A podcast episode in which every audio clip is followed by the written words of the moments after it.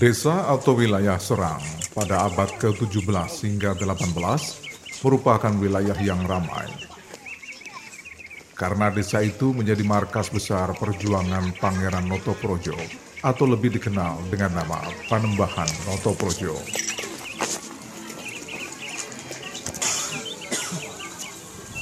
Pangeran Notoprojo adalah teman seperjuangan Pangeran Mangkubumi atau Sultan Hamengkubuwono I dalam Perang Gianti. Saat itu Pangeran Notoprojo adalah panglima perang pasukan Pangeran Mangkubumi.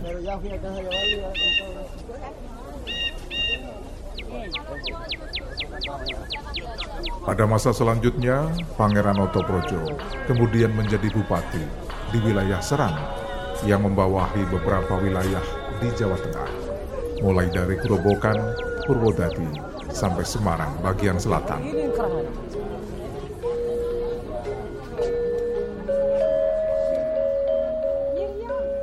Pangeran Utoprojo mempunyai putri bungsu. Namanya Raden Ayu Kustiah Wulaningsih Retno Edi.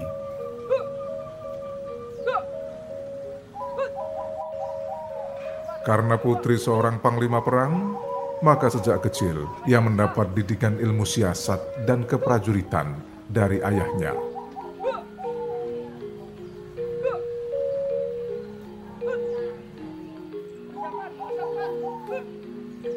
Menyimpang dari adat dan kebiasaan yang masih kuat kaum perempuan masa itu, Kustiah Wulaningsih tak terlalu tertarik pada pendidikan seputar rumah tangga. Ia justru senang mengikuti latihan-latihan militer dan siasat perang bersama prajurit pria. Ia juga mewarisi jiwa dan sifat ayahnya yang sangat benci pada penjajah.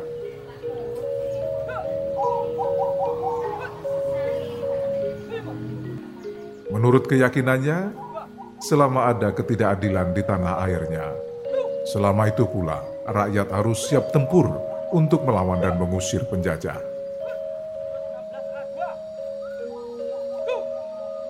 Kegiatan pelatihan prajurit diserang rupanya diketahui oleh Belanda.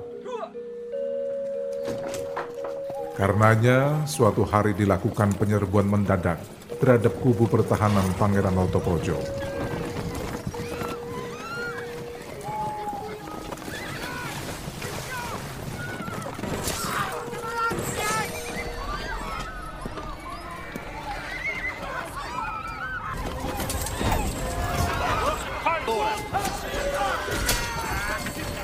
Dengan jumlah tentara yang besar, Belanda unggul segala-galanya, hingga menyebabkan banyak prajurit yang gugur.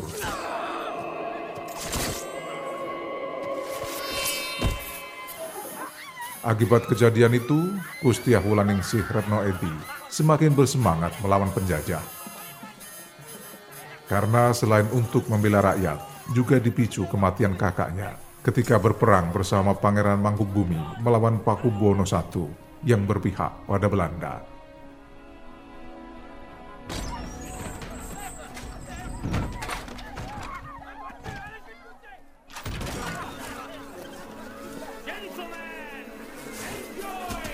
Saat perjanjian Gianti dilaksanakan pada 13 Januari 1755, Kustiah Wulaningsih bersama ayahnya, Panembahan Serang, serta kakaknya Kiai Ageng Serang tidak terima atas perjanjian yang memecah kerajaan Mataram menjadi Kesultanan Yogyakarta dan Surakarta.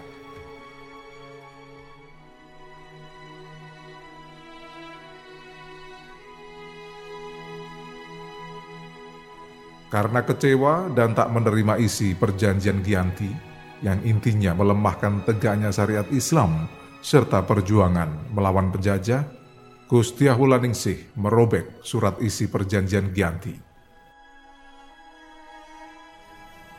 Ia lalu meneruskan perlawanan bersenjata terhadap Belanda.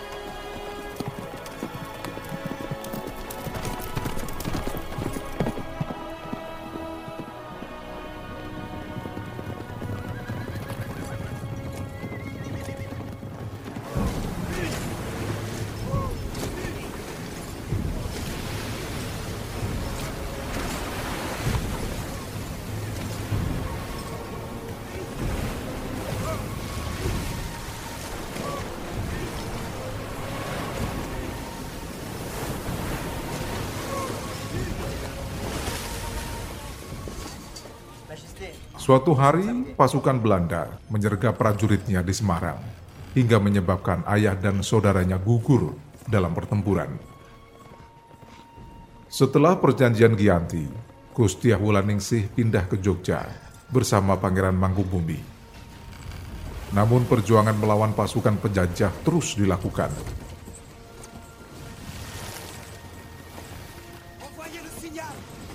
Saat itu ia memimpin sejumlah prajurit yang dijuluki pasukan siluman dengan keahlian dan ciri khas penyerangan yang sangat cepat hingga menyebabkan pasukan musuh kalang kabut. Pasukan itu akhirnya menjadi target Belanda untuk dimusnahkan.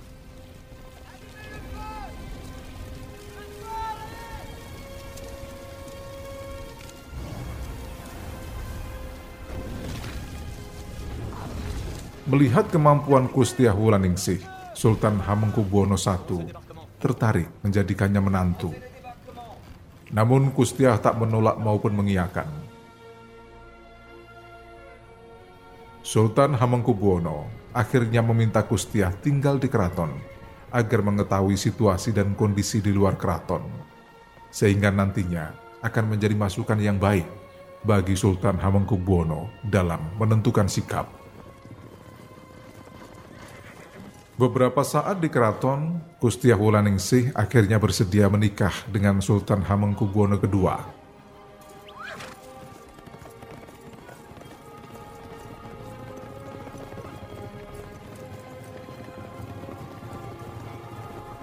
Ternyata berada di keraton justru membuatnya tersiksa. Gejolak hati untuk berjuang dan membela nasib rakyat menyebabkan pernikahannya dengan Hamengkubuwono II kandas. Gustiah Wulandningsih memilih kembali ke Serang.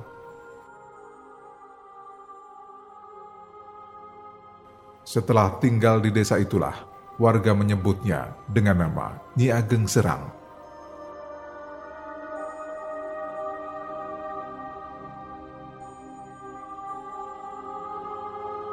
Di tempat kelahirannya itu, ia selalu menyebarkan bibit-bibit nasionalisme dengan selalu membakar semangat para prajurit dan pengikutnya untuk terus melawan penjajah.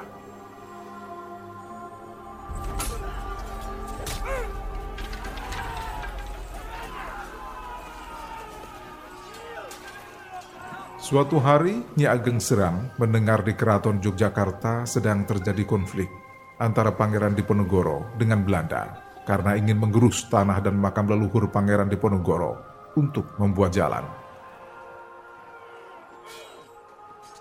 Pertikaian itu sebenarnya juga diakibatkan karena Pangeran Diponegoro merasa tak bisa lagi menerima sikap sewenang-wenang penjajah terhadap rakyat.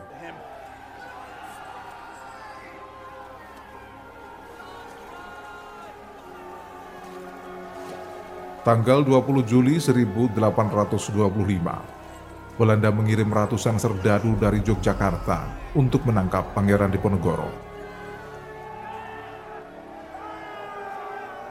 Kejadian itu menjadi peletup pertempuran terbuka.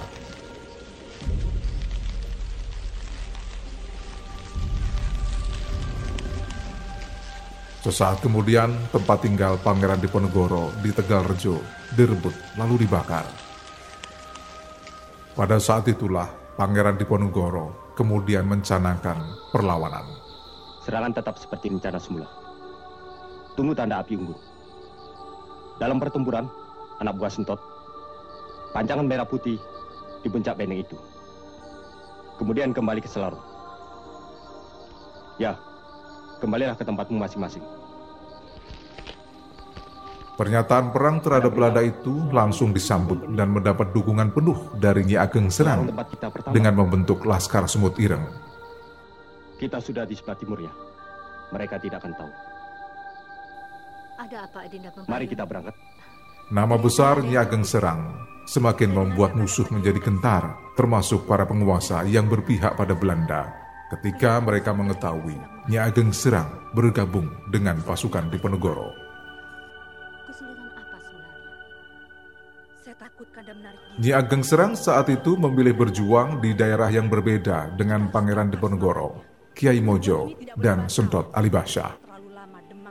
Ia berjuang di wilayah Grobogan, Purwodadi, Gundi, Kudus, Demak, Pati, Semarang, dan Magelang. Adidak Membayun, kelihatannya mereka tidak mau diganggu. Saya tidak peduli. Ini demi untuk kepentingan negara. Jumlah pasukannya semakin besar karena dibantu oleh kalangan bangsawan dan khususnya para petani. Ia bermarkas di pinggiran Sungai Progo, tepatnya di Bukit Rajumas. Saya harus kemari, meski saya akan dimarahi. Nyi Ageng Serang saat itu dikenal sebagai ahli siasat dan negosiasi. Selama perang, ia menggunakan taktik kamuflase daun keladi atau daun lumbu.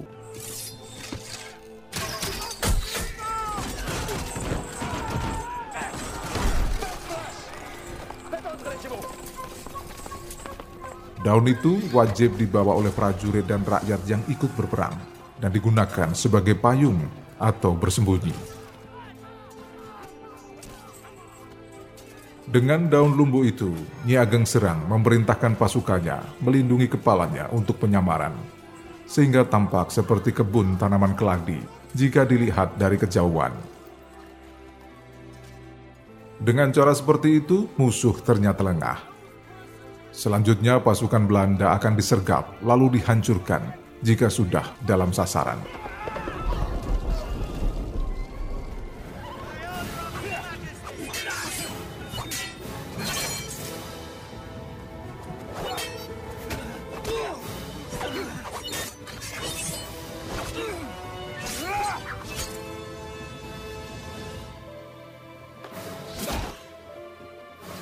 Strategi itu menyebabkan Pangeran Diponegoro kagum dan mengakui kehandalannya, sehingga mengangkat Nyi Ageng Serang menjadi sesepuh dan penasihatnya.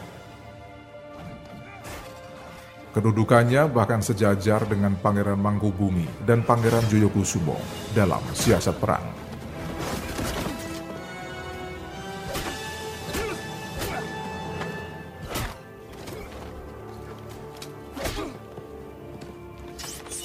Selama berjuang melawan Belanda, yang membuatnya Ageng Serang sangat sedih adalah ketika harus berhadapan dengan Opas atau melawan rakyat pribumi yang memihak Belanda, di mana mereka sejatinya merupakan bangsanya sendiri.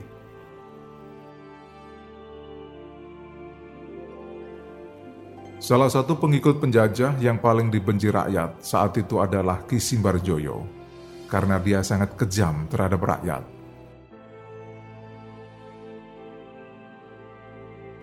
Tugas utama antek Belanda saat itu adalah menagih pajak, merampas harta benda, mengadu domba, dan menyiksa rakyat.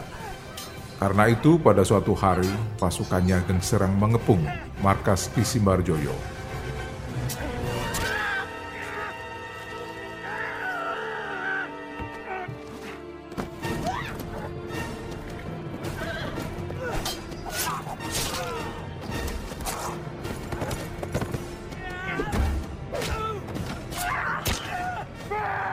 Dalam sebuah pertempuran satu lawan satu, Ki Simbarjoyo berhasil dibunuh.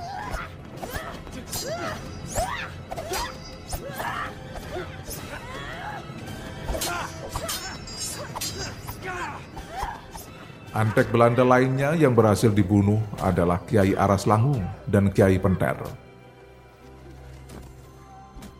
Saat bergerilya di sekitar Prambanan, Nyi Ageng Serang mengamati perkembangan yang terjadi di Keraton Yogyakarta. Sehingga kemudian tahu bahwa Sultan Hamengkubuwono II sudah kembali dari pengasingan atas usaha Belanda.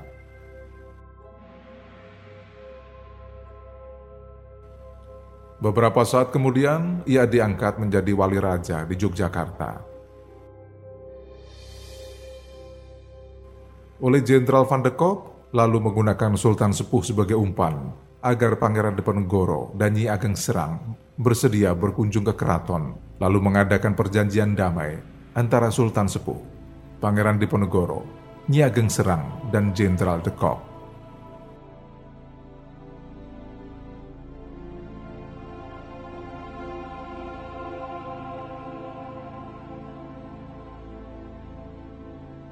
Tapi niat itu tak tercapai karena Nyi Ageng Serang mengetahui dirinya akan dijebak. Pada akhir tahun 1827, Nyi Ageng Serang sudah berusia 73 tahun. Atas permintaan keraton serta bujuk rayu abdi terdekatnya, Nyi Ageng Serang akhirnya bersedia mengakhiri perlawanan dan kembali ke kota, lalu bertempat tinggal di Noto Prajan. Hal itu dilandasi rasa kemanusiaan yang tinggi, sebab selama ia berjuang melawan Belanda, justru rakyat kecil yang menjadi korban.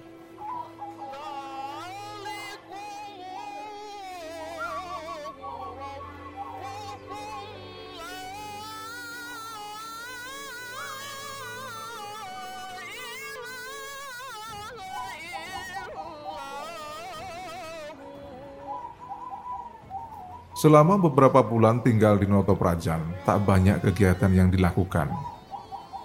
Nyi Ageng Serang lebih banyak mengisi kegiatannya dengan beribadah dan berdakwah pada para pengikut serta warga sekitarnya.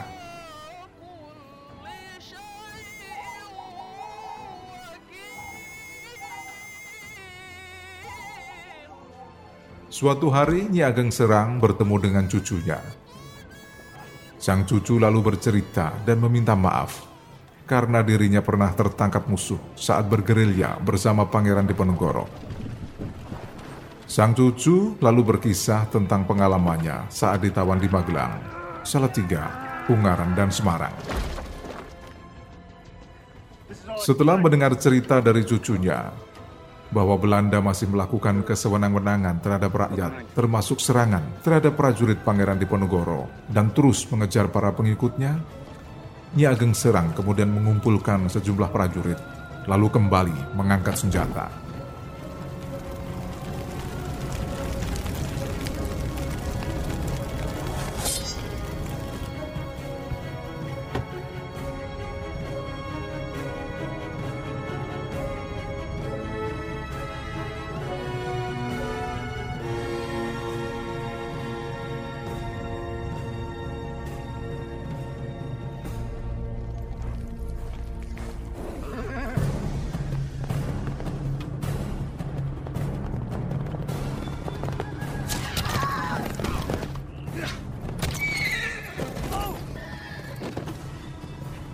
Bersama Pangeran Papa, ia maju kembali ke medan pertempuran di wilayah Adikarto.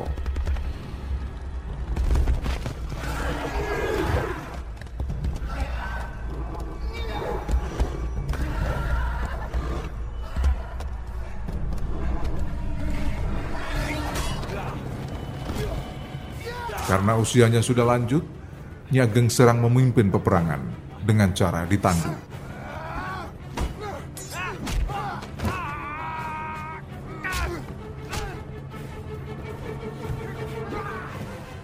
Dua tahun sebelum perang di Ponorogo berakhir, serangan penyakit malaria merebak. Penyakit itu pula yang banyak merenggut nyawa para prajuritnya Ageng Serang, juga para prajurit Opas Belanda yang berada di sepanjang pegunungan Menoreh. Dengan jumlah prajurit yang terus menyusut, Nyi Ageng Serang dan Aryo Papak melanjutkan penyerangan pos-pos Belanda hingga menyebabkan kerugian yang sangat besar Aksi perlawanan itu bahkan terus berlanjut hingga Pangeran Diponegoro tertangkap dan diasingkan ke Manado.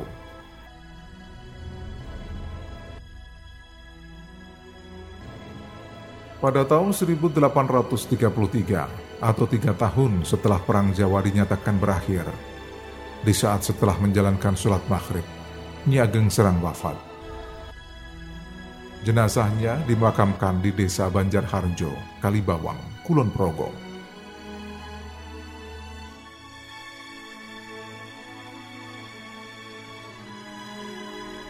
Perjuangan Nyi Ageng Serang tak banyak dikisahkan oleh para sejarawan meski ia telah ditetapkan sebagai pahlawan nasional.